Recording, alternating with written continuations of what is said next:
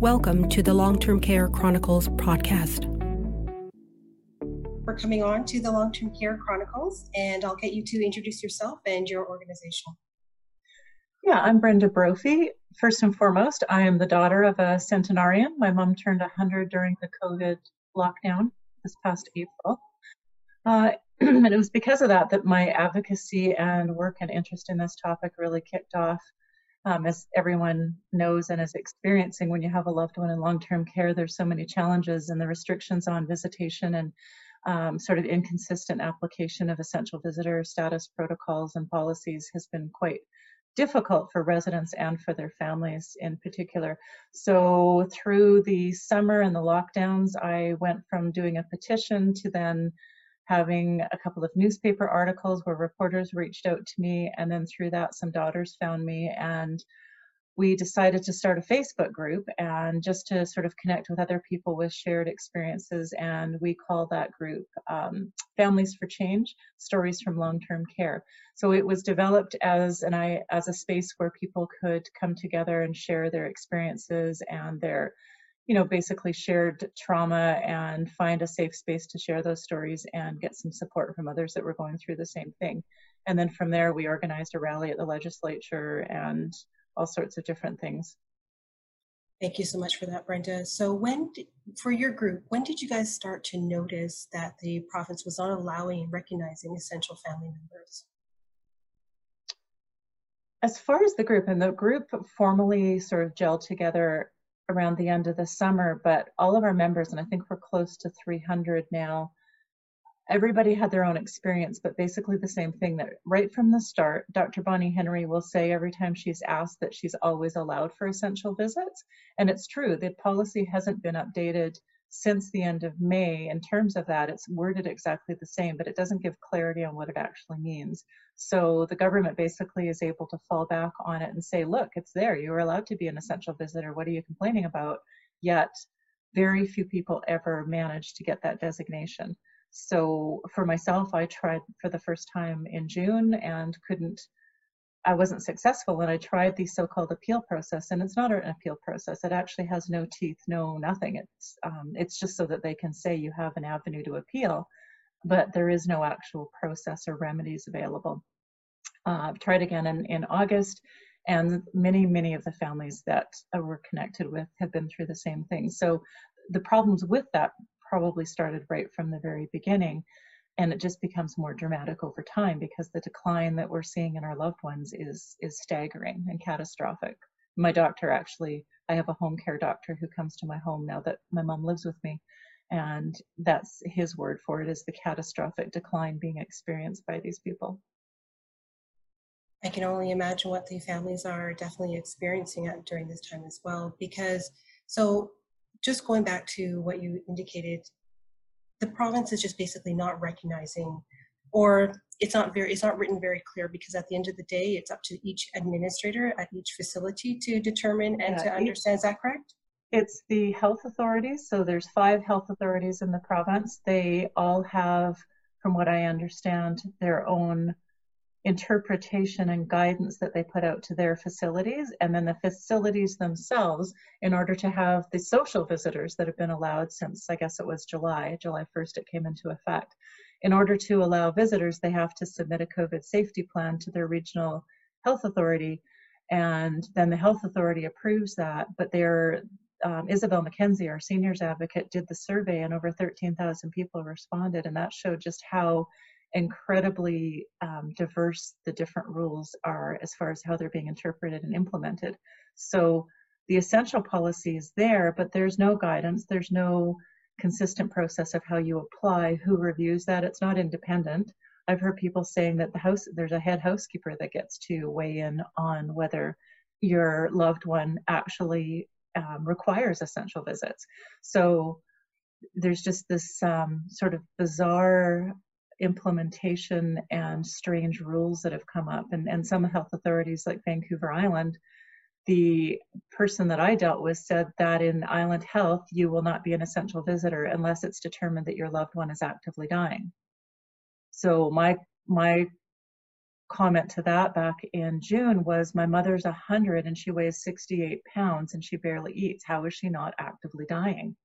And I used to feed her and take her food and make sure those things were happening. So how is she not actively dying? But, um, and then I know many people, and myself included, when they did get essential visitor status, as soon as your loved one improves, they strip it away from you and put you back to being a social visitor, and then the decline starts all over again. So, yeah, it's it's no guidance, and there's definitely no oversight to how the facilities are operating. They can just do whatever they want. That is just, um, you know, very, as I said, very, very, very traumatic uh, for both parties. So then, when the families do get the status given to them, provided to them, what are they seeing once they go into the facilities to see their loved ones? Right across the board, what you hear from people is usually weight loss, a significant decline in cognitive function, physical decline. So, because there isn't any ability, and this is, you know, really through no fault except for the pandemic and the staffing issues, they don't have uh, you know the occupational therapists they they don't have the staff to keep them up walking and exercising. They've canceled all the recreation type programs.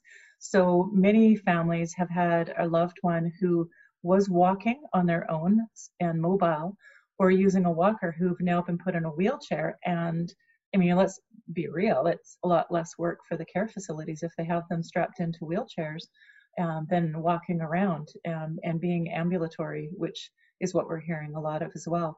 So those types of things, social visits have been allowed since July. So many of us, that was our first sort of glimpse at our loved one in several months when we got in in July. And, and I know for myself, FaceTime calls didn't show me how skinny my mom was and how much weight she had lost.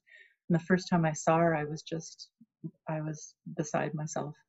And, you know, just, and then change in mood too. You, um, most people saw a real a real significant change in a person's demeanor and and a lot of depression i can yeah i can definitely imagine i know that's definitely been impacted here as well in the province of ontario so with the definition of the essential family caregiver or family partner or is your group looking to make that more recognizable within the province of bc so it can so there's not this mismatch and misinterpretation mm-hmm. by each of the health regions well, that was Isobel Mackenzie, our seniors advocate, her report that came out, and it was released to the government through a press conference for the rest of the public to see on November 3rd.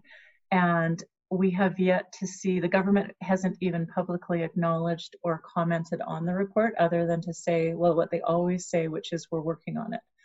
So the recommendations, the, the most important recommendation was that every resident has the right to an essential partner in care and that should be first and foremost to allow safely allow that essential partner in care into the resident's room to care for them on a regular basis with more frequency and more duration than what's been happening under social visitation.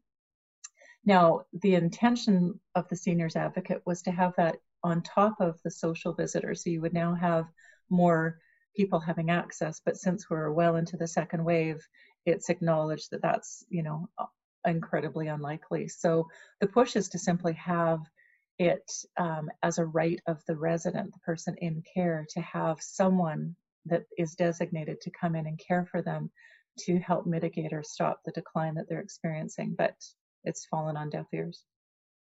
So that means in in the province of BC, the residents don't have, let's say, a bill of rights in terms of what is being recognized. Is that correct? They do have a residence bill of rights that's grounded in legislation, but it's not. Um, I believe that it's felt by government that the provincial state of emergency overrides that. Um, however, there's fairly strong legal opinion that that's not actually the case, but they're they are not considering the individual rights of the resident. They believe that they're protecting them as a population in congregate living and that this is for the benefit of everyone. And as long as I don't die from COVID, nobody actually seems to care.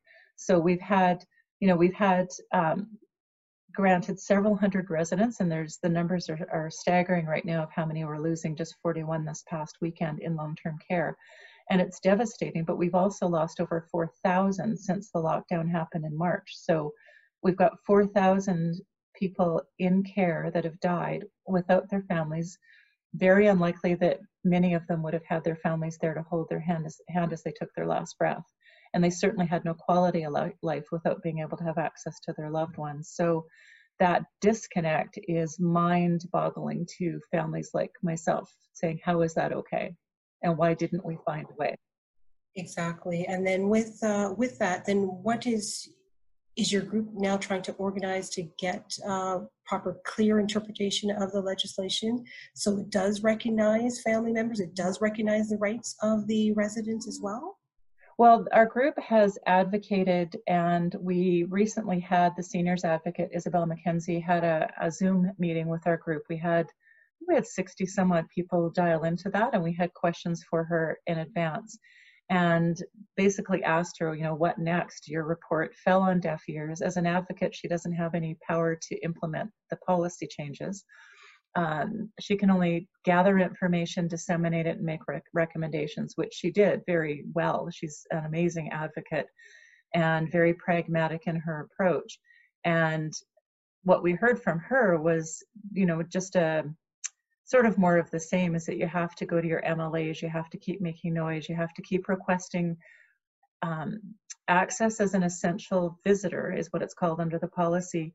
And when you're denied, make sure that you get it in writing and also ask where, when you get the rationale, you also need to push to find out where that's actually written so that the onus is on the person denying you to show where their authority comes from and where these rules come from because very few of them actually link back to the public health officer so Dr. Henry doesn't have really very many rules, but um, facilities have just put their hands up and said, oh, we can't do anything. Dr. Henry says no.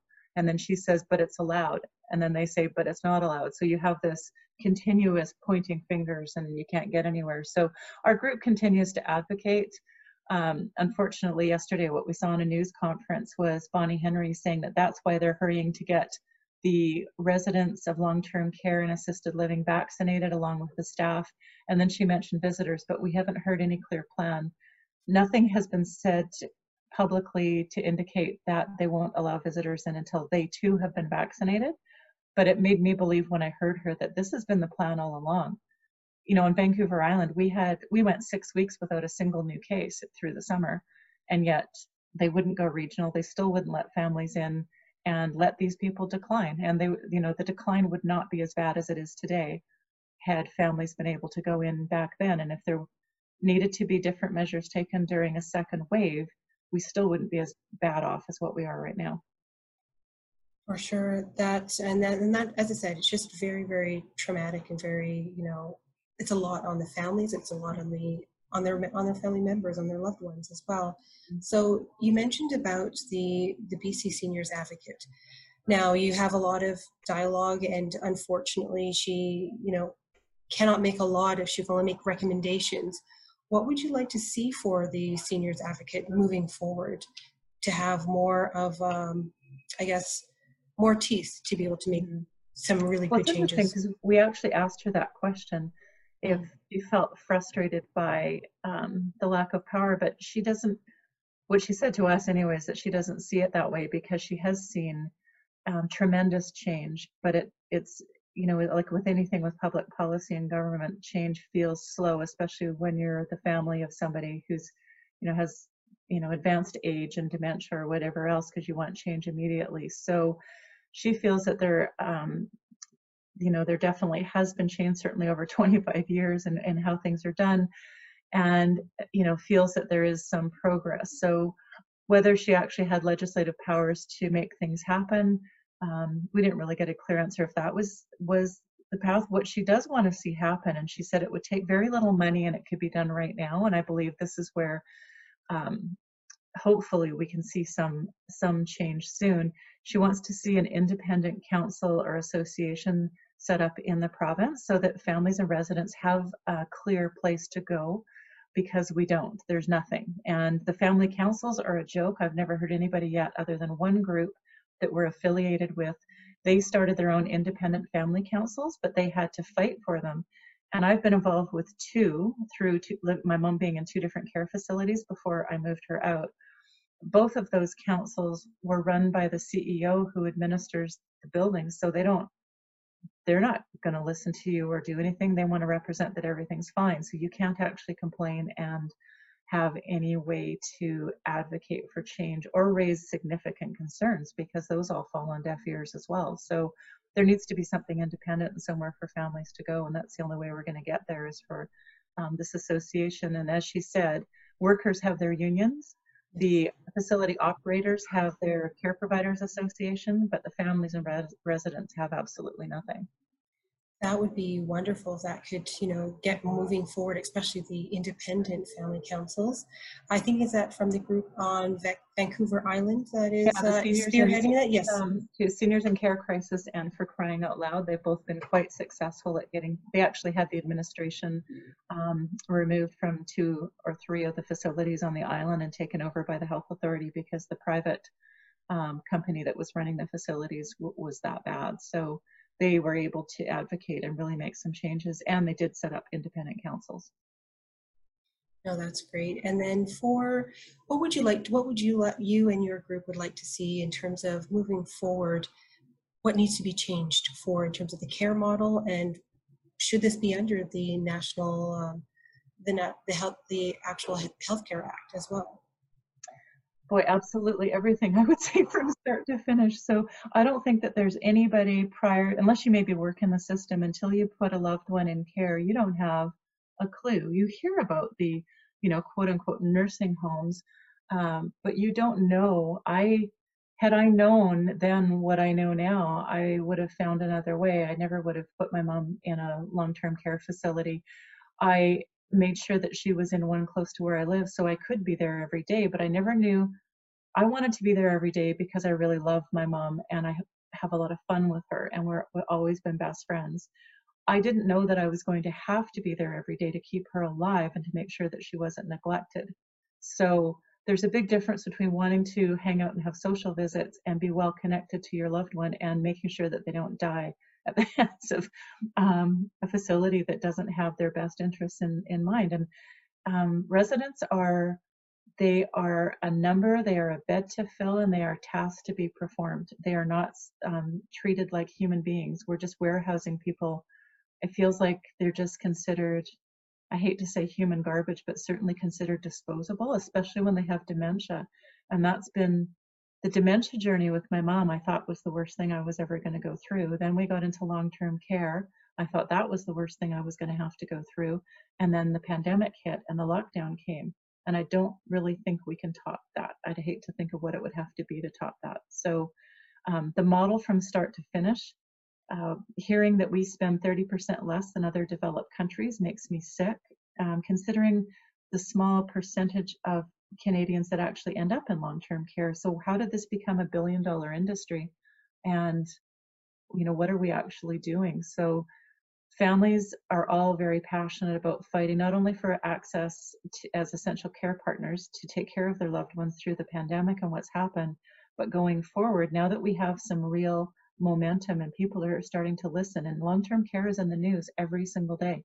And it didn't used to be. Even through the summer, we used to fight to try and make sure that the story stayed out in the public and to get some focus. And now it's always in the news and it's globally as well. So, you know, we have to find a way and we have to come together as a society and figure out what that model needs to look like. My focus is certainly and interest is on dementia care because my mom has dementia, but there's certainly all sorts of other things. Why do young people end up in a long term care facility because they had a brain injury or MS or so many things, right? Like we're we're we're we're dropping the ball as a society and and my mom at 100 years old and all these other precious seniors did not deserve to spend their end days being treated like this definitely not and it's just it's, it's just very heartbreaking just to see everything and, and all of what you've mentioned is exactly what is happening where if let's say the community is not able to support that person they end up in long-term care and that shouldn't be just the end all be all answer for everything. Have you seen as well in the province of BC that the for profit model has been quite devastating to individuals in long term care? Have you seen that as well, or your group? Yeah, I and because I didn't experience that, I have two experiences. One was an um, a health authority run facility, and then it was so abhorrent that I, I spent 22 months fighting to get my mom moved out because it was a decrepit, falling apart old building. Plus, the care standards were just terrible. So, like I said, at that point in time, I thought that was the worst thing I was going to go through. And I finally was successful in getting my mom transferred, which arguably in the city of Victoria was deemed to be one of the very best facilities that was publicly funded. It was run, it is run by a nonprofit society. So I have those two experiences. I haven't had experience directly with for profit, but certainly we have lots of members in our group that have. I have heard things about the dollar amount allocated for their nutrition. My mom drinks Boost juice um, along with eating food, and I've heard from one person who their father, and he's since passed away again because of the decline that he experienced, where they were allocated one uh, nutritional drink per day Whereas my mom's facility, there was a big cupboard full of them. I could walk into the kitchen at any point in time and get my mother another, you know, container of juice. Now that I have her home with me, I'm like, wow, those are really expensive. So you can see why a for-profit model, if they're worried about their profit margins, the person's um, choices in nutrition. I've heard limits on how many adult diapers they can have allocated to them. So like again, it comes back to what are we doing as a society when we can make money off of our most vulnerable? We don't do it to kindergarten children or daycare centers. Well, I guess maybe we do have for profit daycare centers, but I keep thinking about the two extremes in society. We have pediatrics versus geriatrics, and we somehow feel that we can warehouse these people and treat them this way because either no one's watching or they won't remember long enough to tell us. And lots don't have a son or a daughter or a spouse that goes in every day and watches. So they basically can just get away with it. And I think that profiting off of that population should be illegal myself. I just, it, it's, said without even having direct experience, um, I, I, just find it sickening um, on every level. We should be finding ways to make sure that, you know, maybe if you tied bonuses for CEOs and profits to how well they are cared for, the quality. There's independent reviews done. Maybe it's monthly.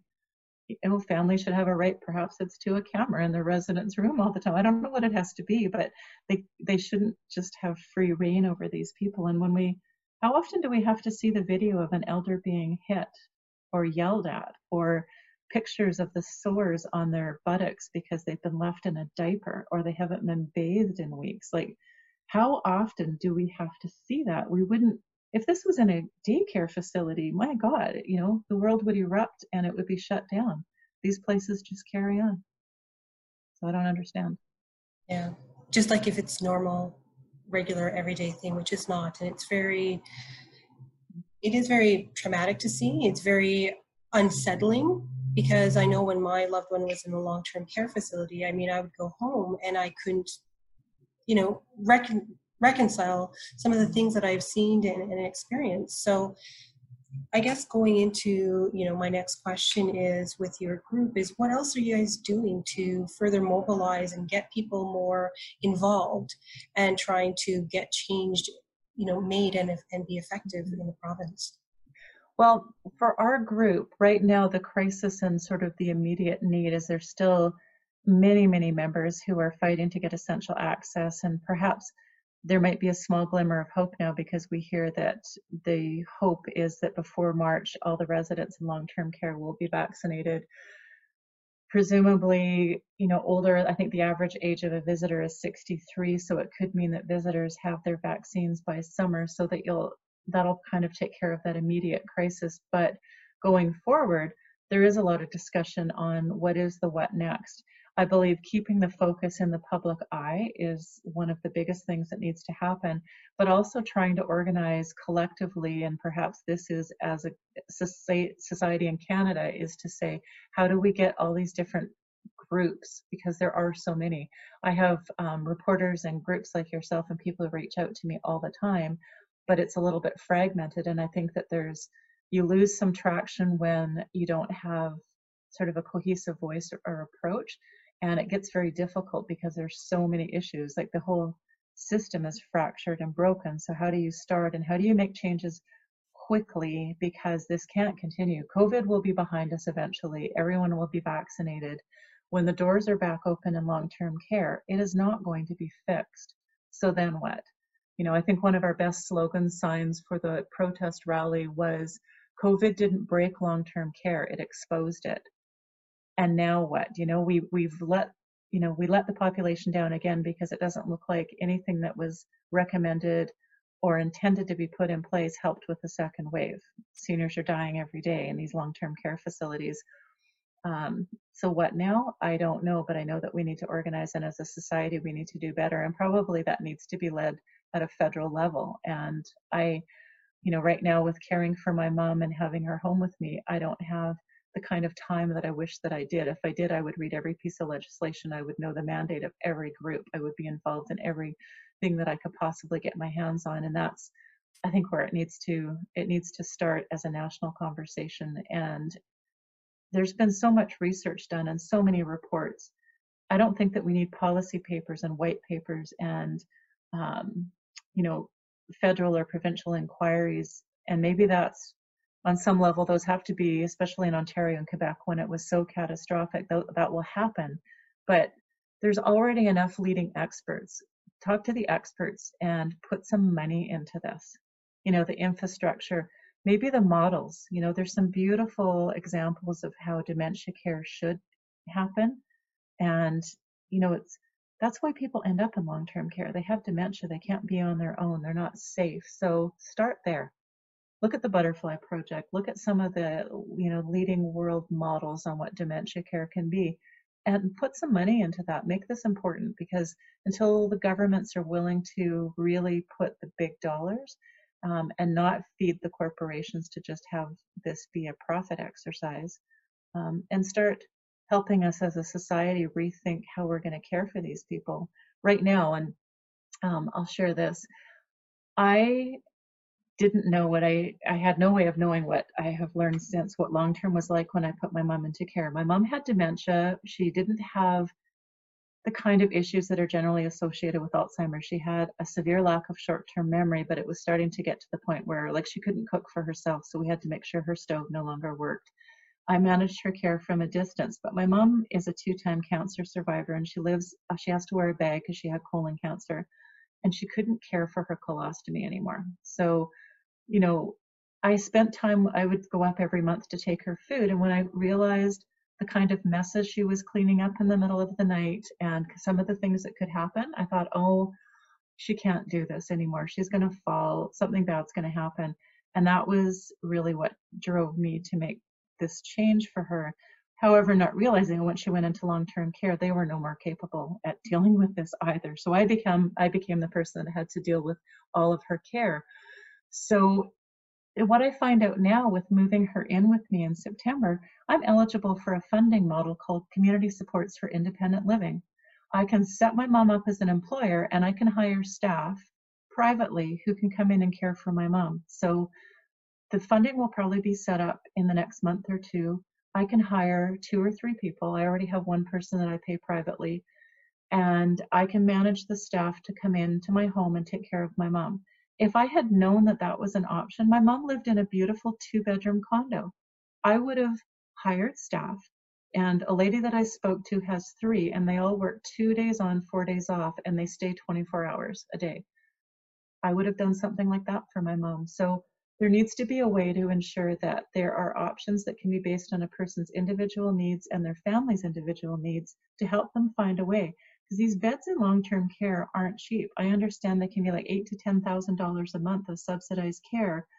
Well, there's lots of options that you can come up with for that kind of government funding. So treat them like individuals, people with their own stories and their own unique needs, and same with the families. Not everybody has the ability to bring their loved one into their home. Um, some may, or it could be that you know maybe smaller homes or something are, are more the idea. But find something other than this institutionalized warehousing of seniors as the model of care that makes the most sense because it doesn't make any sense. It's just it's just a lot of money thrown away in my opinion. So get the conversation going, but our group quite a few people have commented in recent days like we have to keep this going forward and and in a formalized way i'm not sure but i know that we have enough people with enough experience and certainly people that have lost their loved ones in recent months that um, they're going to be good stakeholders to engage with. We just have to figure out how our voice is going to be heard and how we can move forward as a society.